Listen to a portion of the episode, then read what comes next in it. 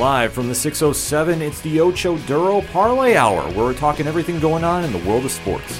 Join in the conversation on social media with the hashtag ODPH, because here we go.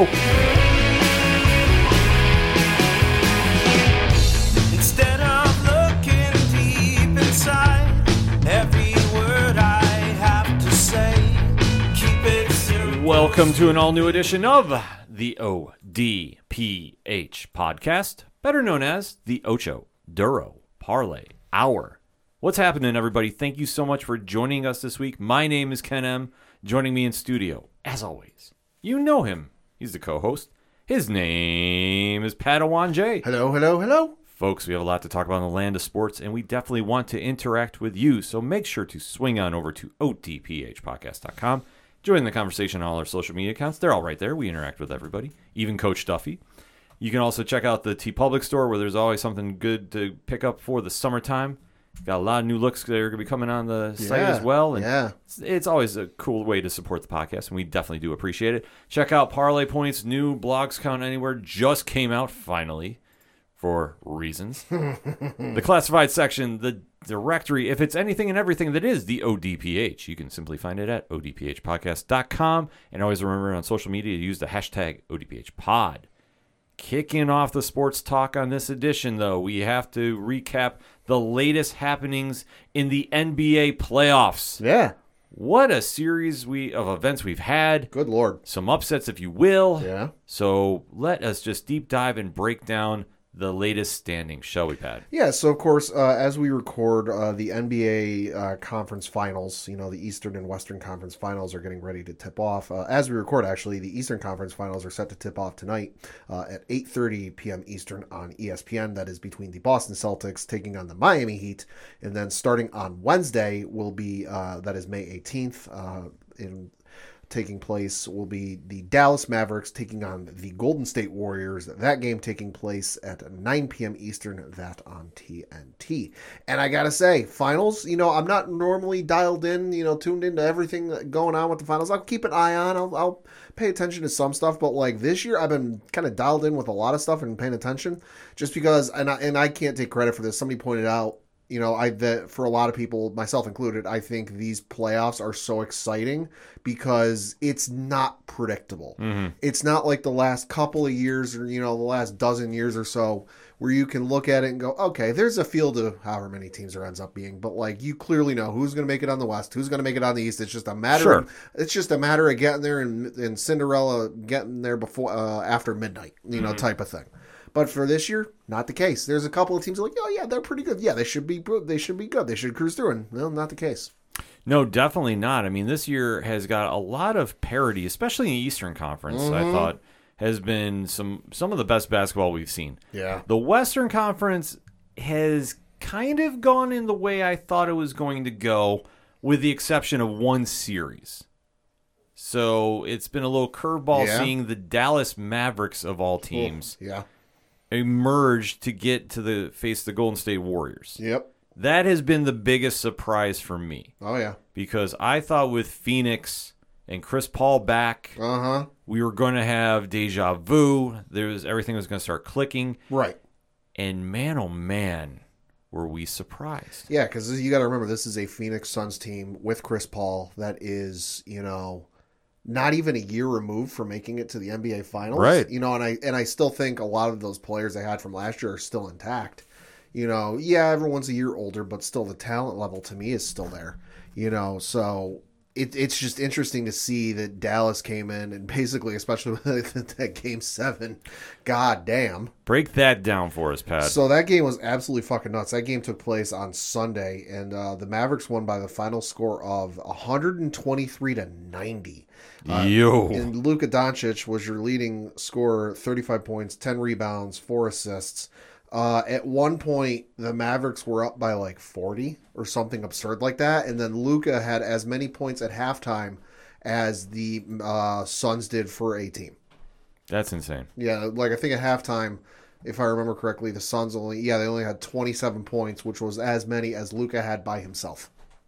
That's in, just crazy to think about too, because especially with how well Phoenix had been playing. Yeah, And to see Dallas scrap with them, I'll give them their due. Like I say, I'm not the biggest Dallas fan because, Yeah. well, when you take on the unicorn and try making something happen there, you're not going to win over a lot of Knicks fans. True.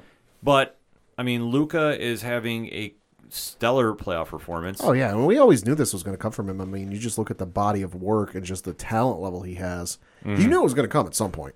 You knew it was going to happen, and I mean that's something that all great players rise to the occasions when you're in the playoffs. I mean, you can have a great regular season, sure. Oh yeah, sure. A lot of people do, but you're always remembered for what you do in the playoffs. And he showed absolutely no fear, and the fact, especially for a game seven, Yeah. I mean that's the one thing that you have to drive home. When it's game seven, it's win or go home. It's that Mm-hmm. simple. And for the Phoenix Suns to come out that flat is atrocious. oh, it was awful. Absolutely. Like, there's no excuse for it. I'm sorry, none. I know Chris Paul has been taking a lot of heat for it. Oh yeah. Rightfully so in, in certain aspects of his game. I will say it's well deserved.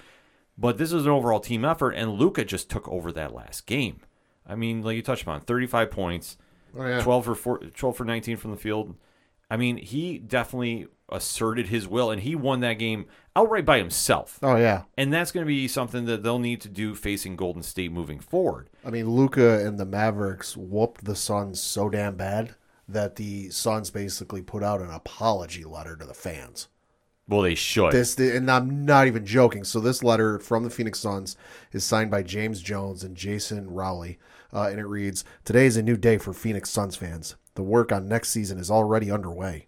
As employees, fans, partners, and PayPal sixth man members of the Phoenix Suns, you should be proud of what you have helped this team and our organization accomplish. For three straight seasons, we have been raising the bar on expectations and accomplishments. That wouldn't have been possible without the incredible support from the best fans in the NBA, some of whom have been with us since uh, the start of in 1968. With greater success and expectation comes deeper disappointment. That's natural. Just know we all share in it, and our organization won't be satisfied until we bring an NBA championship to the Valley. We're in this together. We win together. We lose together. We fight together. And the only way we get better is together. Thank you for supporting us all season as we look ahead to the start of a new chapter. Classy way to put it. Oh, it is, but I don't think I've ever seen that happen like the day after a loss like that. Well, I think that they understand the temp in the room. And the temp is you're the number one seed in the West. Your record that season, 64 and 18. and you've got one of the best point guards of all time. You know, Mad Dog Russo, notwithstanding. Yeah. uh, you know he is one of the best point guards of all time. You have him, you have Devin Booker, a star in the making. Yeah, You have Ayton. I mean, you have players on your team that should be dominating or starting to. and, and putting up more than you know twenty seven points at halftime. Yeah. The fact that you didn't and you came out that flat Uh huh. in a do or die situation. I mean, let's face it, they were up 3 2 in the series, too. Oh yeah. But we don't we, we didn't really dive in about. The Mavericks came back in game 6 and beat them 113 to 86. yeah. This was almost like a deja vu performance to a degree. Oh yeah, and I'm just looking at the team stats. I mean, it's it's atrocious no matter how you look at it. Uh, the Suns in field goals were 33 of 87, uh, good for 37.9 percent from the field. Three point, uh, they were 12 of 34 for 35.3 percent. Free throws, they the free throws are about the only thing they did good in. They were 12 of 18, so that was good for 66.7 percent. You know, but then rebounds they only had 39. So like you just got blown out of the gym. They got blown out of the gym and there's no excuse for it. I mean, that's the problem you have. That Dallas is is more or less a one man team. Like, let's be honest about it. I know Spencer did Dinwiddie is there too, and he definitely contributed to the knockout. Oh yeah, 30, win there. 30 points. Yeah, so I mean, I'm not going to take anything super away from him, but let's face it. When we talk about the Mavericks, it's all Luka, and Luka took over that game. Oh no, absolutely. I mean, it's one of those things where like if you are a team, case in point, Golden State Warriors, Mm-hmm. you're able to shut down Luka. I'm looking at the uh, box score for the game against the Phoenix Suns, and for everybody that played, because everybody played, there was no did not plays. There ain't nobody else on that bench that I'm going. Shit, I got to worry about them if I'm doubling up Luka. Yeah, like, you- like there's guys that like okay, they might go off and, and do whatever and like put up a performance, but like really, if I'm game planning for them, I'm not exactly scared. Yeah, you're not exactly worried. I mean, this is the problem that you have with this team. That with Dallas, like, yeah, they played with house money and they cashed in. And I can't fault them on that. I will not fault them on that. I just look at the rest of your team here, and you take a look at Phoenix. So this is the problem Mm-hmm. Yeah. that we're saying. Yeah. Game seven, you got the stats up. Oh, I do.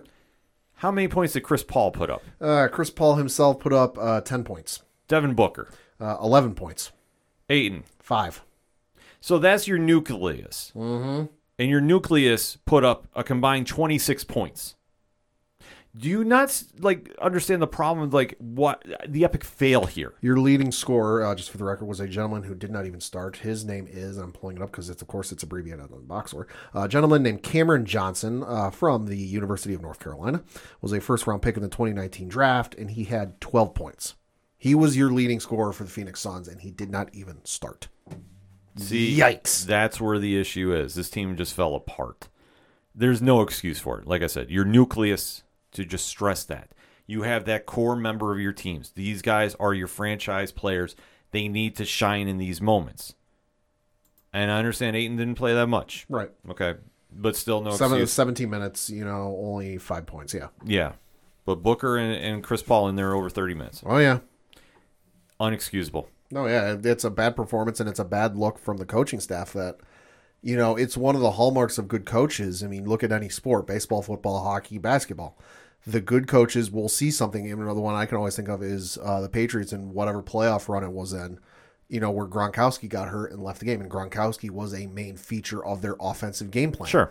Belichick turned around and goes, All right, we don't have our A source of offense. We got to flip it to our B, B source of offense. We got to flip the script clearly Chris Paul, who is your point guard, he's your go getter, he's one of your guys. He doesn't have it going. He played 30 he played 31 minutes, 10 points. He does not have it going. You got to figure something else out to do it. Mm-hmm. and that's where the problem held. So Dallas is moving on. Yep.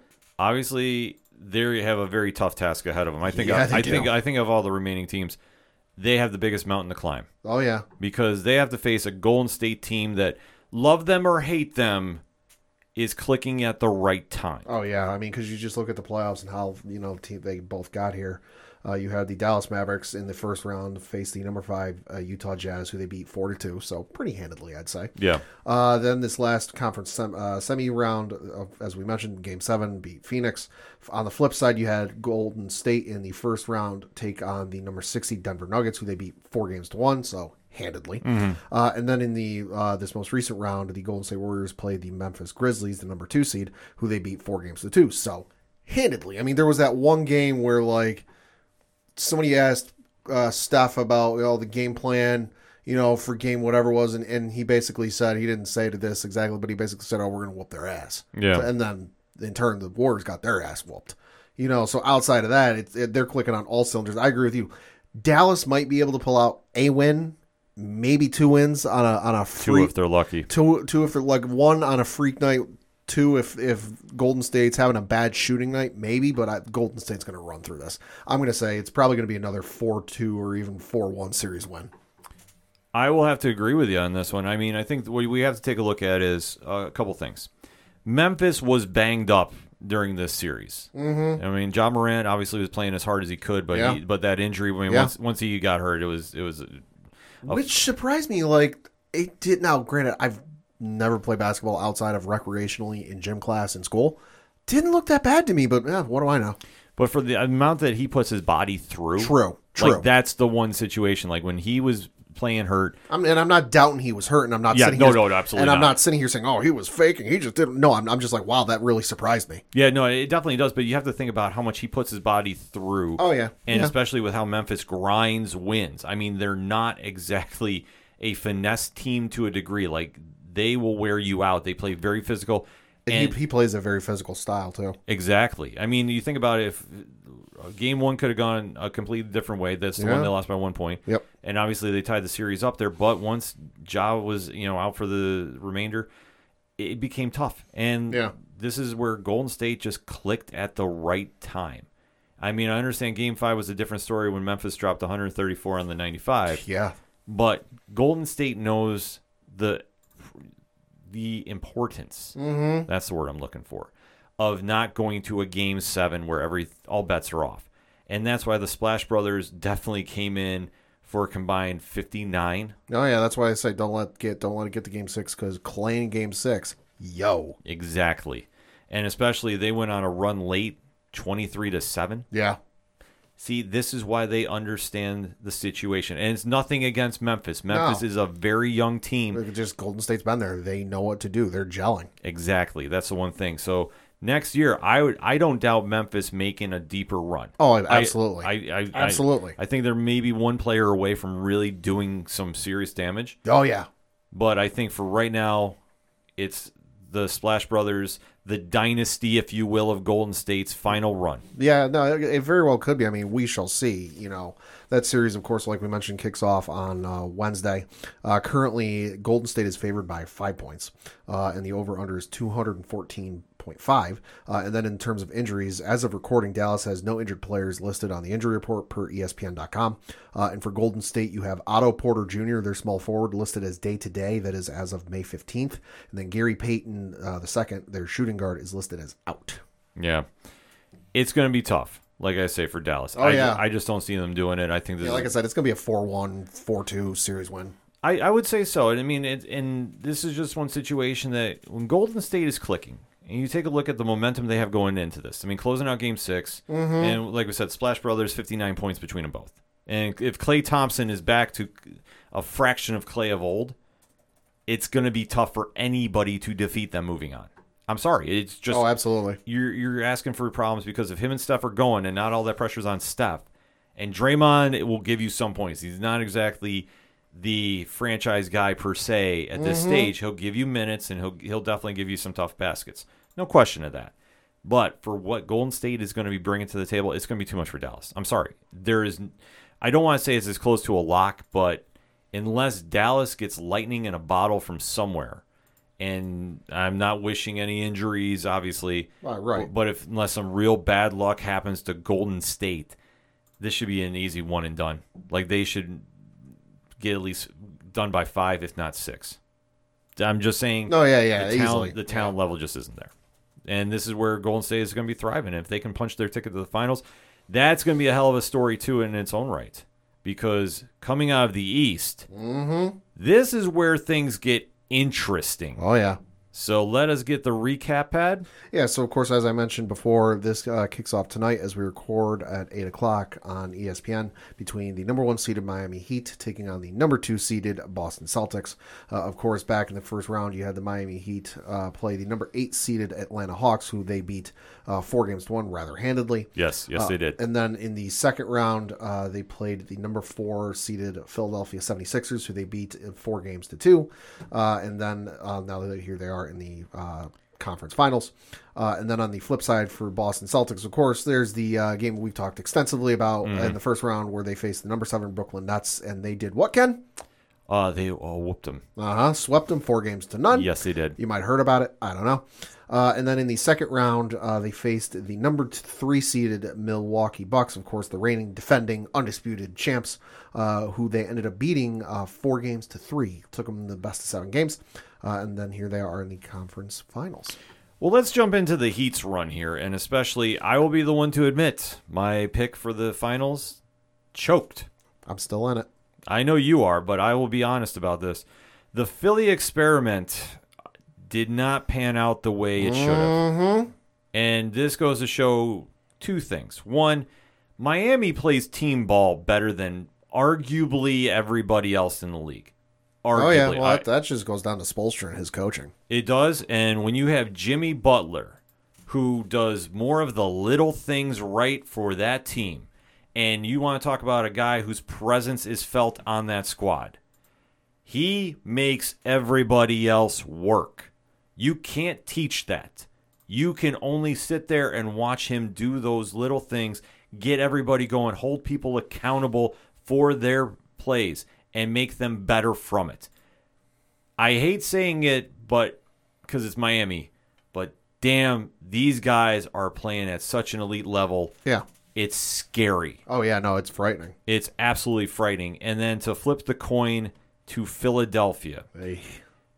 You know, I hate seeing for Embiid, who has played an MVP season, even though he doesn't get the trophy for reasons. He has done literally everything he can. There's not much else he can do. there isn't. Short of maybe going back in time and stopping Jimmy Butler from getting traded, but you know, That would be the only thing, and I think uh, he'll be the first one to admit that after Jimmy Butler, because once uh, the Heat clinched, Jimmy Butler was screaming, "You kept Tobias Harris." Mm-hmm. To paraphrase, yeah. like, and I think even I think even Embiid did go. Listen, even I don't understand why we did it. well, I think the the problem was at that time you were banking that Ben Simmons was going to be the guy, and hindsight is always twenty twenty. So you've learned from those mistakes, but unfortunately, it cost you when it did. Uh huh. And with them not re-signing Jimmy Butler, you going all in on Ben Simmons. Well, they let they let Redick go, who was pretty good at that point too. yeah, exactly. I mean, they they've done so many misfires when it comes to loading that roster. That this is why this team is in this position. And I honestly thought that James Harden would get the fire lit under him again. That I thought maybe getting away from the drama that is Brooklyn, who by the way got swept in the first round. yeah, they did. can't help but reiterate that point. I thought that he would get a little fire under him. That now the pressure is off him. He's just got to pan off Embiid. You can get something out of Maxey and, and Harris, and then you'd be in good shape. Sadly, that did not happen because if you're giving James Harden the expectation of being an MVP, mm-hmm. Pad, do you know how many points he dropped in that final game against the Heat? Uh, I had it up. I went back away. Just give me three seconds. Uh, he had 11 points. So 11 points for a superstar player Who uh, who is could potentially sign a supermax contract in the offseason. And then, that's a very big debate if he's worth it at this stage. No, he no, he's not. I, I understand that there was some hype on uh, First Take this morning arguing a point about that. There is no argument at this stage in the day. You can't give him that max If, contract. if if it's like time travel is possible, and it's you know the Houston Rockets, James Harden, who was like dropping, he was like averaging a triple double for like three seasons or something absurd like that. I forget what it was. He was averaging a triple double for like three seasons at some point. If Yeah. it, if it's that James Harden, Oh, absolutely, you- absolutely, he's worth every dollar if it's that James Harden. But this James Harden is not worth that money because I'm just looking at his game log from the postseason. As I mentioned, 11 points in the last game. Uh, these are his remaining point totals for the series against the Heat, uh, going from the uh, most recent game to the uh, earliest game. 14 points, 31 points, 17, 20, 16. Like that is not the James Harden I'm expecting. Now, maybe he had something going on, an ankle wasn't feeling 100%, elbow wasn't feeling 100%. I don't know. I'm not James Harden. I'm not a team doctor for Philly. I, I don't know. But I'm looking at on paper and I'm looking at what the season gave me and I'm looking just looking doing the eye test going, he's not worth the supermax. he's definitely not worth the supermax. I'm sorry. When you think supermax, you got to be dropping at least 30 a night. He only did that one time in that series. Mm-hmm. And this is the crunch time that you have to step up and you have to do this. You can't say that you're worth the super max money when you're putting up average numbers. I'm sorry. Like the glory days of Houston are gone. And this pains me to say because I like his game. Right. But he didn't come in ready to play in Brooklyn. Right. I know there was the drama about getting him out of Houston to Brooklyn in the first place, and Yeah. and honestly, I don't think he ever recovered from that. And then you tie in the whole Ben Simmons trade, which I honestly thought when they announced this, man, this game over for Philly. Well, and I'm just looking at his regular season averages. Uh, for, this season, he averaged 21 points, uh, 10 and a half assists, and then seven re- 7.1 rebounds a game. Uh, in terms of the point totals, uh, 21 points a game. That is his lowest season average since his last year in Oklahoma City in the 2011-2012 season, where he averaged 16.8 uh, 16.8 points per game. That's ridiculous. That is the lowest since his junior year. And you know what? Playing in Philly, you're not going to get to slide with that. If you were at a market that didn't care about basketball, you could probably get away with that. Yeah, and I mean the, the years I because I'm looking at the total the years I'm talking about were the 2017-2018 season he averaged 30 points a game. 2018-2019 he averaged 36 points a game, and then 2019-2020 he averaged 34 points a game. Yeah, if it's that Harden, supermax. Oh, Th- yeah. this one, hell no. You can't give it to him. No, you're exactly right. You you have to produce to get that money. And I'm sorry, he's not producing to get that type. Right. He'll get paid. Like there's no question about. Oh, about somebody this. will. Somebody's going to pay him probably a little more than they should. God help their soul. If they want to go supermax, I could see that happening. I hope it's not the Knicks because that would be a Knicks move that I would definitely see them doing. Well, it all depends on how the Rangers do. Yes, exactly. We are Blue Shirt Nation. We'll talk about that later in the show. God, yes, we will. The Rangers determine what Dolan does with the Knicks. Let's face it. Yes, either that or we all got to go buy Dolan CDs to put, send them out on tour. Because well, think about it this way: if the Rangers do good, Dolan's going to be happy, not screw with the Knicks. If the Rangers do poorly, then Dolan's going to screw with the Knicks. Yeah, so so far so good. But this is also the situation where teams really got to look and see where you're you going to get from Harden and if is he the missing piece for a puzzle. I think in Philly's case, Yeah. you you're in a tough situation. I think you can offer him a contract to come back. You can't give him supermax. Hell no. You can't. Hell no. You can't. You have to go out there and get somebody else to complement Embiid. I don't know exactly who's jumping out there that you could get, but it's a situation for them. They're going to need to go in a different direction Oh, absolutely. or change up philosophies of you know what style of offense you want to do. Because if you are this good, and on paper you are, you have to hang with the Miami's, the Milwaukee's, and some of the other teams in the East. No, I, I you got to look at something just because you're far enough along in that like you're at the point of the you know there's the whole quote about you know insanity and re- repeating and all that. Mm-hmm. We're at that point that like you've been trying this and trusting the process for how long? Yeah. And where has it gotten you? You've had some success and you've had some runs, but none of them ever as far as you would like. I- think the time has come to really rethink the philosophy. That like, okay, clearly we've tried this. This isn't working. We got to try something else. I agree. I think you absolutely have to. Any other question about that? I mean, it's just foolish. You have to reevaluate the process this offseason. And if you're going to bring back James Harden, that's a tough pill to swallow. That really is at this stage because uh, he's going to be looking for supermax money. You should not give it to him because I'm sorry if you're if you're if you're barely getting 20 points a night, let alone 30. Right. What's the sense in doing that? And it's not a situation where Philly needs to have names in that lineup. Mm-hmm. Philly respects when you can ball. If you can't ball, they're going to boo you out of the building every single night. It's arguably the toughest fan base in all professional sports. Pretty much. They don't care how much you're making unless you're somebody that's fleecing the team. If as long as you're winning, they like you. Yeah. The instant they don't start like you don't start winning, well, then they don't like you. So this is a situation they're going to definitely have to deal with. And on the flip side, Miami looking damn good. Uh huh. Everybody's clicking right. Tyler Herro, he's Oh, playing yeah. great. You know, even for coming off the bench, he's been playing absolutely phenomenal. Uh, Adeo, he's doing great too. Mm-hmm. Yeah. Bam, Bam, gives you those tough rebounds in the center, and he definitely takes up that presence. Like I said, he's not expected to drop thirty a night. Yeah. but he does the little things right. And you see about Jimmy Butler taking over games. He he has the capability to do it. Is he going to do it every night? No. But he'll at least give you a solid twenty Oh yeah. easily. Oh, easy. So, and it just depends if who else is going to step up, whether it's PJ Tucker, whether it's Strus.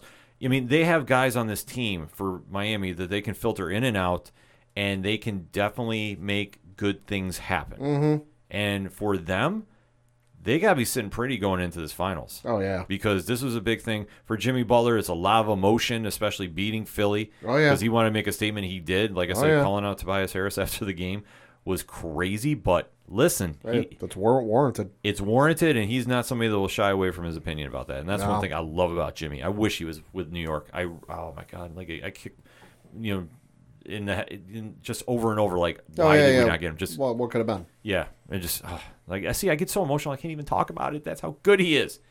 But they have a big test ahead of them Yeah, they do. with Boston. Boston very battle tested, uh, taking on the Brooklyn Nets. Who, let's face it, as bad as they are, they still whooped them four games to none. That is an accomplishment in and of itself. You know, Salute to them. despite all the nonsense and all the on court, off court antics with with Brooklyn, they still beat them four. games. You still had Kevin Durant on the floor, you know. So kudos to that. Yes, they this they swept them. We just need to reiterate they Yeah. swept Brooklyn. Yes, they did. Swept them. Whooped them. and then you know to go into the second seat, second you know arguably the hardest path of any playoff team this this off season or po- uh, postseason. Round one you play Brooklyn, Brooklyn. Round two you play uh, Milwaukee, the def- reigning defending champs, and you go four games to three uh, in game seven. You win that one. Which, granted, I know Khris Middleton was out; he didn't play. You know that definitely affected Milwaukee to a certain extent, but still, you still got Giannis there. They still got a lot of good players up there. So, Jesus. when you have the best player in the league in Giannis, a lot of expectation is there. In Milwaukee, listen, you can't take anything away from him. He's got his chip. Yeah, he does. So them coming into the season, not saying the expectation wasn't there, but I think it's a little lessened because winning again is tough. It was there, but like they they weren't necessarily a lock to be like, yep, they returned all the players from last season. They should repeat. Like obviously, there's some expectation there because hey, you're the defending champs. It's, mm-hmm. It comes with the territory. But I don't think a lot of people had them penciled in to win the whole thing. No, I mean, I thought they would make a run. I did too. Could I see them going back again? Sure. But let's face it, I mean, they are a team that gets streaky. And they need a lot of help and a lot of luck when they get into the playoffs. Yeah. It's just sometimes it clicks and sometimes it doesn't. On the flip side, though, I know I talked about how well Miami plays as a team. Mm-hmm. Boston plays as a team as well. They've been they've been around in together for a few years, you know, so they they do play good team ball. Exactly. And you think about Marcus Smart and Jaylen Brown and Jayson Tatum is going to be the next big superstar in this league. If you're not on Should board be. yet, telling you right now, that kid is going to take this Boston franchise to at least one chip before it's all said and done, unless he leaves to join the Knicks. it's a situation that they have such a nice nucleus. And I stress that again with all these great teams. When you have three core players and then you have great role players around them, you have a team. And the one thing that Boston does is Boston Boston plays both sides of the ball really well. Oh, absolutely. So does Miami. And you saw that with Boston stopping Giannis and slowing him down, I should say. You don't really stop him. No. You slow him down enough that you you force somebody else to make the you know the next man up, so to speak. And they really didn't have a great answer for them in Mm-hmm. this series. I mean, Milwaukee did kind of struggle a bit. I mean, Jrue Holiday had some moments here and there. Sure. Oh, yeah. You know, it, but at the end of the day, when you can slow down Giannis, and especially in that final game, Mm-hmm. which is a game seven, and we knew this was going to be a scrap, that's so much of a win just more than on the court. This goes to show that Boston literally says, "We don't care who you got on the other side of the court. Oh yeah. We're going to slow you down." And if they slow down Giannis to only 25 in that final game, that's big. That's a win. That's a huge win. And then when you have on the other side Grant Williams of all people Who? for Boston, exactly, dropping 27, and that oh, just balanced out with Jayson Tatum's 23. Yeah. That is a combo, like I say, when you have that next man up mentality, that helps. And th- this is something that Boston rotates people in and out very well. They are built to make a deep run here. Oh yeah. So the question now becomes Boston or Miami, Pad? I mean, it's going to be very interesting. I think the thing that might hurt Boston is uh, looking at their injury report. You do have Marcus Smart listed as day to day, so might play, might not play. Uh, and then you've also got Sam Hauser, their small forward, listed as out. The, those are both as of the 16th. Uh, and then on the Miami Heat side of things, you've got Kyle Lowry, their point guard, listed as out. Uh, Caleb Martin, their small forward, uh, listed as day to day. Gabe Vincent, their point guard, listed as day to day. Max Strus, their shooting guard, listed as day to day. And PJ Tucker, their power forward, listed as day to day. I think if Marcus Smart is able to come back at some point and he's not out for an extended period of time, I, you got to give this to Boston. They're just way better defensively, offensively. That like they're not one dimensional or one kind of one person as the as the offense. And if you shut that person down, well then they're screwed. Mm-hmm. It like you said, it's next man up. It's the oh no, you know Jayson Tatum's being double covered up. Marcus Smart here's open. Oh no, let's they can rotate it around enough and spread the ball enough. This game, or this series rather, is going seven. Oh, easily. There's no question in my mind this is going to go seven. Both of these teams play both sides of the ball so well. This is like old school San Antonio Spurs basketball, like when they used to take on Detroit back in the heyday. Oh, yeah. and you'd have like real defensive grinds, and you know when they used to go there. This is one of those situations that I am saying it's going to literally come down to who is hot at the last game. Mm-hmm. And I'm going to tell you right now, I'll make a bold prediction. Jayson Tatum is going to have the breakout game of breakout games to close this series out. All right. He is the superstar on the rise. He has shown that he can shut down or slow down Kevin Durant, keep up with him in a in a you know series. Yeah. I don't think Miami has enough firepower to really shut him down if he gets clicking. I think they'll they'll maintain and they'll keep it close. Yeah. But I could see Tatum going off. And it just depends, too, like you touched upon. If Marcus Smart is there, that helps out a lot because that'll, it'll take some pressure off him. Mm-hmm. But I could also see this coming down to a game seven situation where he understands, like, this is going to be a career defining moment. Can he get the team over the hump and get there? Right. He will be tested the entire time by Jimmy Butler and company. There is no question about this in my mind. This is going to be a scrap. This is going to be some of the best basketball you've seen in the pros in a while. Should be. And I'm going to say right now, this will be Boston in seven.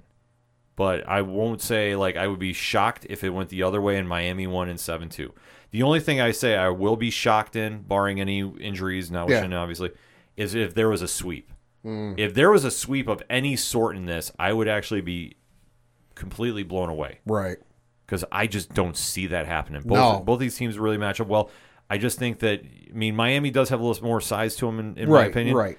But I, I just tell you, I think Tatum is just playing right now with a lot of momentum.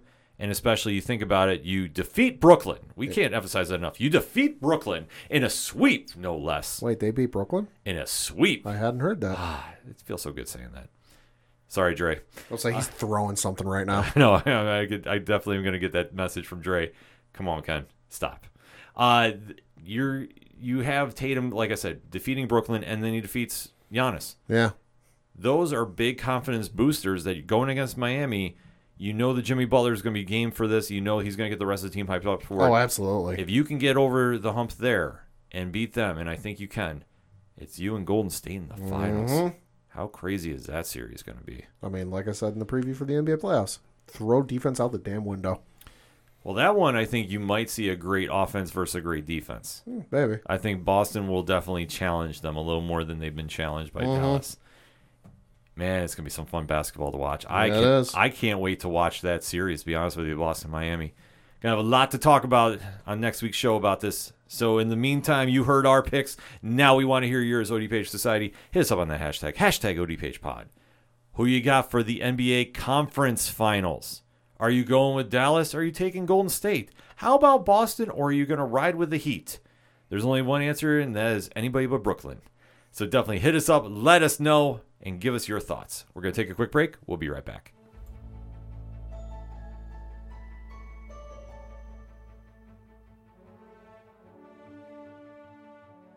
Hello, everyone. My name is Nick. I'm the host of Nikolai's Kitchen, and I'm also the host of the annual live stream for the Cure. Live Stream for the Cure is a charity event where we raise money with content creators and podcast partners from around the world for the Cancer Research Institute, a wonderful nonprofit researching cancer immunotherapy, training the body's immune system to fight all forms of cancer. This is a mission and a future that I truly believe in and myself and my team worked tirelessly over the past five years to raise over $50,000 for this cause. This year, we're aiming for our biggest single goal to date of $20,000, and we cannot do it without your help. Please join us for the event May 19th through the 21st, starting at 9 a.m. Eastern, for 45 hours of content from people all over the world. Together, we can bring hope for a future immune to cancer. The more eyes we reach, the more dollars we raise. Please help us in making this goal a reality. Together, we can make a difference. Coming back for another segment on this edition of the ODPH podcast, we got to talk a little wrestling. Such good shit. Yes, so this past Monday night, WWE made some headlines and not for the right reasons. Yeah, they did. Man, the internet has been blowing up. We missed this because obviously we're recording 607 TWS on Twitch every Monday night, 8 p.m. Eastern Standard Time. Uh huh. But Raw went on, but not without some controversy. So I guess we'll talk about the good of Raw. I mean, what is it? I gotta just say, first of all, what is it about WWE and going to Norfolk, Virginia? It's always something because uh, Raw last night took place at the Scope at Norfolk. So of course, Scope, Norfolk, ninety eight. You know, you know where I'm going. Uh, but you did have uh, the show open with. I was surprised they opened with this. You of course had the tease or you know the tease leading up from last week. Omos taking on Bobby Lashley. They had the match at WrestleMania. They had the uh, match at Backlash. Oh, we got to settle this. Oh, steel cage match. Uh, you, you did have, which did have Bobby Lashley emerge, and I'm using air quotes, emerge victorious uh, over Omos in seven minutes and 32 seconds. Uh, because despite the fact that you have the steel cage, it's supposed to prevent outside interference from getting in. Outside interference still managed to worm its way in.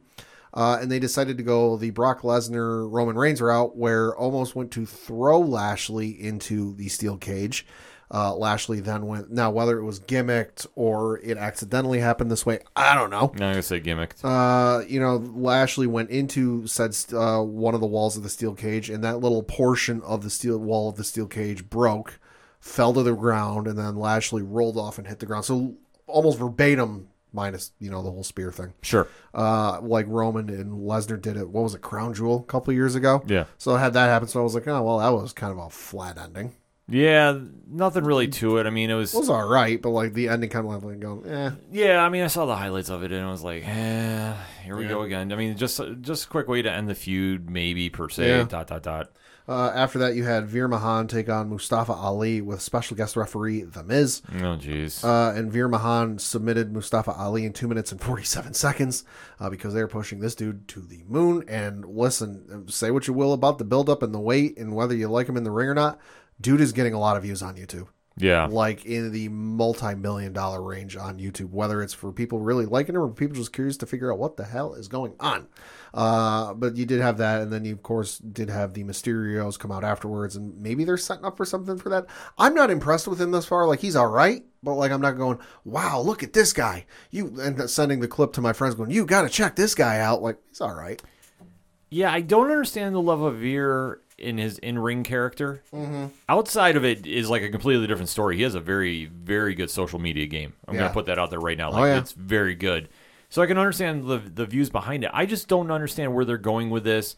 And especially if they're trying to set up, and, and this is how it's coming across to me, like they want, they're seem to be falling in love with factions lately Yeah. or six uh, person tags. Yeah.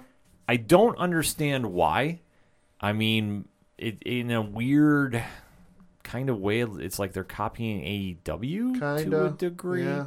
To a to a small degree, just because of how Maybe this it's sets just easier to book. I don't know. Well, I think that what they're coming across is they're building towards their major pay per views, mm-hmm. and especially if they're doing stadium shows, like Which we have to they're remember doing for this. a lot. Yeah. They're doing for Money in the Bank. That's going to be Yep. in uh, Las Vegas. They're going to Yep. do SummerSlam at in uh, where the Tennessee Titans play. Yep. So I think the pay per views in between have kind of felt.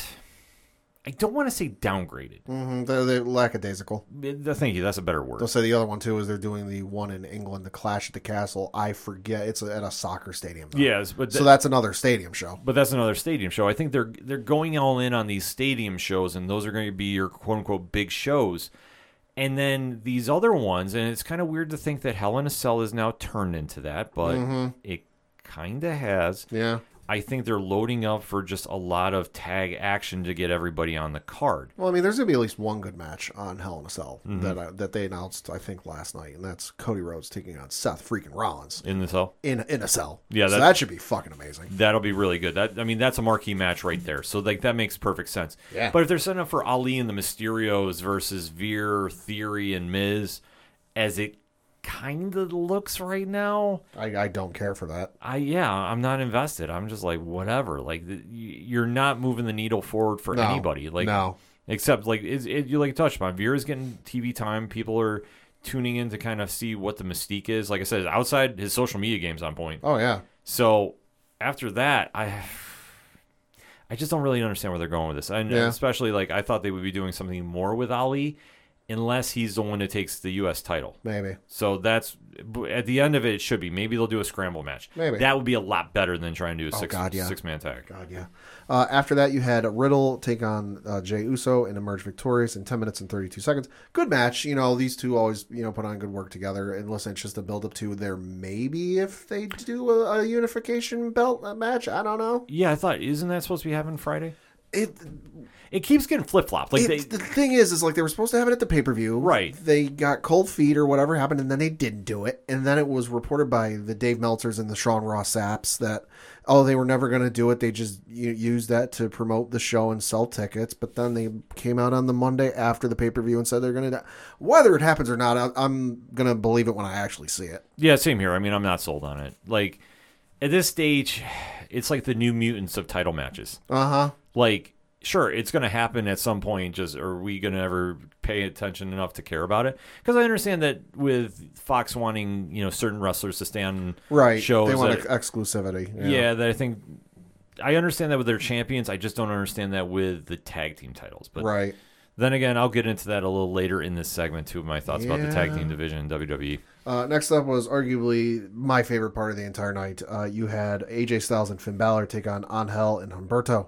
Uh, with Liv Morgan at ringside for AJ, AJ and Finn, uh, because there was a backstage segment where An- Angel and Humberto tried to say, "Hey, we see what you're going through with the Judgment Day. Why don't we help you?" And she goes, "No, thanks, I'm good." Then you had Finn and AJ come by and say, "Hey, listen, you know, you got your issues with Rhea, who's in Judgment Day.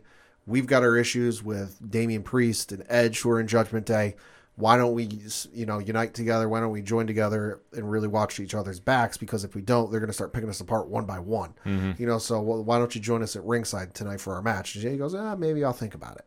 You know, and then uh, she did, in, in fact, end up joining them at ringside, uh, where you had AJ Styles and Finn Balor emerge victorious uh, in nine minutes and 15 seconds. It was a really good match. And then after the match, you did have the three of them in the ring together, and they all threw up a little too sweet together. Uh, so I am further convinced they're building to a match at some point that will be a six man tag match, and we will finally get to see AJ and Finn tag together in. WWE. The only thing I want to see from this is if they're going to do their imitation Bullet Club shirts. Ooh. They should just do it now. Like this would make a lot of sense to do here. They do one, I'm buying. Yeah, like I'm just putting it out there. Like I haven't bought a WWE shirt in a while. Oh, I know. But if you're gonna copy the club, and, and like I understand when they did it with Gallows and Anderson, Yeah, yeah, way yeah. back when, like it, Oh, That was copyright stuff, yeah. yeah, I'm I'm sure that maybe they could talk to the powers of being and do something better this time. If you're really gonna push this, and I think they should, Oh, absolutely. you know, like if you really want to go into this, like I hate saying faction warfare, but if if you're going to teeter on that level, Mm-hmm. do it with the Bullet Club esque club that you're, oh you're setting you, up here. you, you need to do this because one of the fa- you know faction fights I, I'm sad we never got to see was the quote unquote Bullet Club with Gallows, Anderson, and AJ, ta- or even Finn if you want to flip flop Finn or AJ out against the Shield. yeah. That was teased for so many years, and I and I read that and I go, that'd be fucking awesome. Oh, that'd been amazing. It would have been amazing, and unfortunately, we never got it. And now here we are sitting going, "Hey, AJ and Finn had the one match against each other at whatever pay per view it was a couple years ago, you know, but they've never tagged together on a pay per view. You know, mm-hmm. pull the trigger, do it now before we get to another scenario where it's like, well, shit, that would have been awesome. Yeah, I just hope they don't do something stupid and have like Finn turn on AJ and I then join so. them. I don't think they'll do No, that. like I think just do the club and just do it for the summer. Like do if you're gonna do something like this and you don't have anything for everybody for reasons. I, I Yeah, yeah, yeah. Because I, I will never understand the logic of WWE creative. If you don't have anything for them, do it. You'll sell some merch. I'm sure that maybe just maybe if you decided to try contact the New Japan, maybe they would feel generous and maybe Yeah. work something out with you for the. You know, All you got to do is get his Tama Tonga's blessing. yeah, like they'll have to get somebody's blessing because I, I forget who owns the ex- actual rights for it. I know I'm just kind of spitballing out there, but I'm just putting it out in there. Like they should do something for it. If you're going to keep doing the too sweet, and everybody knows what you're doing with Finn and AJ, let alone if you're going to add li- if you're going to add Liv, I think it's a good move for her. Oh yeah, Give her something to really make her know- not make her an uh, alumni Bullet Club member. Shit, Jeff Jarrett is at this point. Yeah, I mean, if you make her a member and then just you you have her go in the women's division and represent the club Yeah, that way, yeah, perfect. that's An, fine. that's an easy storyline to go with. So they need to do something Yeah. like that. Uh, next up was a matchup between Alexa Bliss taking on Sonya Deville again because Sonya felt, oh, I got slighted, but all that nonsense. Mm-hmm. Uh, uh, different night, or same night, different city, same result. Yeah. Uh, Alexa Bliss emerged victorious, pinning Sonya Deville in four minutes and one second. Yeah, I mean, nothing really moving the No, needle on this one. Not sure where they're going to go with this. Maybe it's just filler. I don't know. Well, I think they're trying to build Bliss back up because obviously, whatever the idea is with her character now, Yeah. uh, obviously we're not going to see the fiend Bliss No. pop back anytime soon. At so least not. Who's to say? Because she still has Lily, so maybe. Eh, I don't know. yeah, but I think they'll stay off that unless suddenly they re-sign Bray Wyatt. Just gonna put that out there. Yeah. Uh, next up was the matchup between Ezekiel taking on Chad Gable, and you had Kevin Owens at ringside, uh, where you had Ezekiel um, emerge victorious uh, in 10 minutes and 59 seconds. Uh, listen, the only thing that mattered was you had Kevin Owens there further getting irate uh, about, uh, you know, Ezekiel or, uh, claiming he's Ezekiel and, and not Elias. Yeah, I mean, I will say this: this is arguably the most entertaining segment of Raw Mm-hmm. each week, Uh huh. And it's it's all on Kevin Owens for really selling this insanity. Oh, Kevin Owens is doing the best work of his career. Yeah, and he's happy. Like you could definitely tell he's having a good time doing this, and especially for you know, Ezekiel, this is a good move for him as well too because you're really moving your character forward and and it's entertaining. Like I say, I, I'm going to say the the match eventually is going to be great. No, but I'll say for right now it's entertaining. That's Oh yeah, the, build, the build up's amazing because before this match happened, you did have Seth and Cody out there talking about Seth's attack on Cody last Yeah, of week, and- course. and, they, that set him up for the match at Hell in a Cell. But you did have Kevin Owens live tweeting during this whole thing. Oh, that's always good. Uh, he said a hashtag countdown to KO, maybe ten minutes or so. Depends on how long Cody ta- takes for his speech. Stay tuned. Then he then he added to the thread uh, hashtag countdown to KO. Cody's asking himself questions. Might be a while. Stay tuned. then he goes hashtag countdown to KO. Oh boy, now he's taking a stroll. Stay tuned. Uh, he then goes hashtag countdown to KO. The dude running the spotlight is really working hard to stay on Cody as he moves about the ring. I'm in Gorilla now. Stay tuned. Uh, he then goes countdown to KO. Seth is laughing now. It's going to be a while. He laughs a lot. Stay tuned. Then he goes hashtag countdown to KO. Man, now Oscar's laughing. Stay tuned. And then he finally goes, Oh, my music just hit. Countdown's over. Gotta put my phone away. See you there. yeah. I mean, at least he was going there. I was hoping he made more of a comment about Cody's fireworks. That would have been amazing. That's the only thing that was missing from that segment. But it definitely was worthwhile. Yeah. And then we get to the main event. Yeah. The he. So this main event was initially announced as a six pack challenge with the winner going on to take uh, to take on Bianca Belair, Belair at the upcoming Hell in a Cell pay per view. And your participants for this match were Naomi and Sasha Banks, the WWE uh, Women's Tag Team Champions, Doudrop, Nikki Ash, Asuka, and then uh, Becky Lynch. And then right about, I want to say it was a little, af- it was uh, maybe about 10 o'clock. Yeah, it was Well, right around 10 ish. well, a little bit after 10 o'clock. Uh, you know, they, during one of the segment, it, well, first it was reported by the first one I saw, and this might not have been the first person to say it, but the first person I saw report it was Mike Johnson uh, from PWInsider.com, who I'm reading his article, says, quote, the main event for tonight's Monday Night Raw broadcast changed at the last minute to Becky Lynch versus Asuka after two talents walked out late in the day as Raw went on the air in Norfolk, Virginia. The word making the rounds backstage at the taping is that Sasha Banks took issue with some of the planned creative for the original main event, a Raw six pack challenge to determine Bianca Belair's next challenger at Hell in a Cell. Banks had a meeting with Vince McMahon, and the belief among those we've heard from uh, from is that when McMahon didn't choose to change the direction on the plans, Banks wouldn't back down on her issues and made the decision to leave the taping. Naomi, her WWE Women's Tag Team Championship partner, left with Banks, even though she was also booked in the main event match. WWE quickly shot several new segments with Adam Pearce and Becky Lynch to instead set up Asuka versus Lynch as the new main event. This is a developing story, so there may be additional updates. So that, that came from Mike Johnson at PWInsider.com yeah, and he's always reliable. Like, that's. the the event was then brought up uh going into one of the commercial breaks on the show by Corey Graves who was kind of he's reading the title cards as they show the matchups coming up and and he brought up the fact that you know Sasha Banks and Naomi were supposed to be in the main event because I think it even got showed on the show that that was going to be the main event and then it got changed and he brought up that you know Sasha Banks and Naomi unprofessionally left the arena so they're out of the match and now the matchup was a one-on-one between Asuka and uh, Becky Lynch. Forget Doudrop and Nikki Ash, I guess. Could have done a fatal four-way. I don't know. I'm Right. not. I'm not creative. Uh, but then WWE even went so far as to put out a statement during the show. The show wasn't even This is wild. the show wasn't even over yet, folks, and they put out a statement uh, which reads, quote, when Sasha Banks and Naomi arrived at the arena this afternoon, they were informed of their participation in the main event of tonight's Monday Night Raw. During the broadcast, they walked into WWE Head of Talent Relations John Laurinaitis' office with their suitcases in hand, placed their tag team championship belts on his desk, and walked out. They claimed they weren't respected enough as tag team champions, and even though they had eight hours to rehearse and construct their match, they claimed they were uncomfortable in the ring with two of their opponents, even though they had matches with those individuals in the past with no consequences. Monday Night Raw is a scripted live t- TV show whose characters are expected to perform the requirements of their contract. We regret we were unable to deliver as advertised tonight's main event. Close quote. So then you had the like the internet spinning and going, "What the hell's going on? Is this real? Is this kayfabe? What's going on?" Uh, and I've got an article here from WrestlingNews.co, uh, which cites uh, Wade Keller and his PW Torch audio show. Uh, the article says, quote, during his latest PW Torch audio show, Wade Keller gave some insight into the backstage reaction into the Sasha Banks Naomi situation.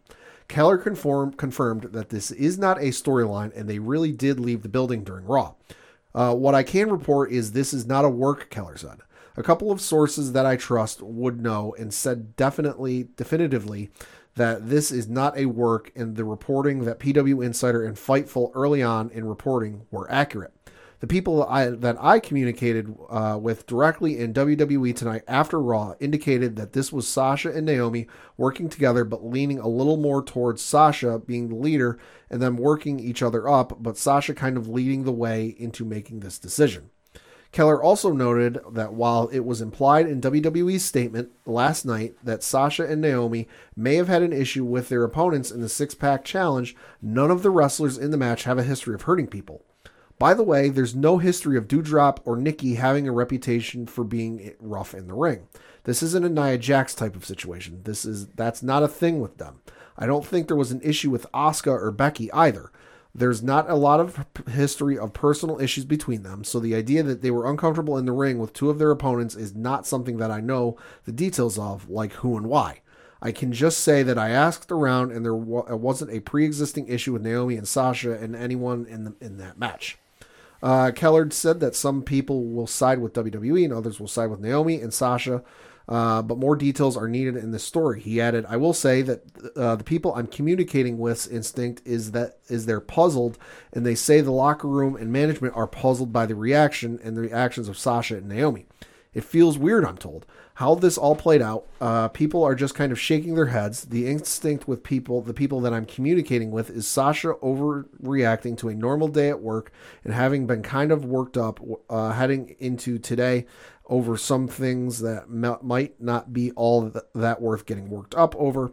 They're paid to play a role on TV, and WWE said that. Uh, Keller continued, behind the scenes, there's not a ton of instant, instant sympathy or a thought of like, finally they took a stand over this injustice that what's going on. It's more like, what? Where did that come from? And how did they get themselves so worked up over this close quote?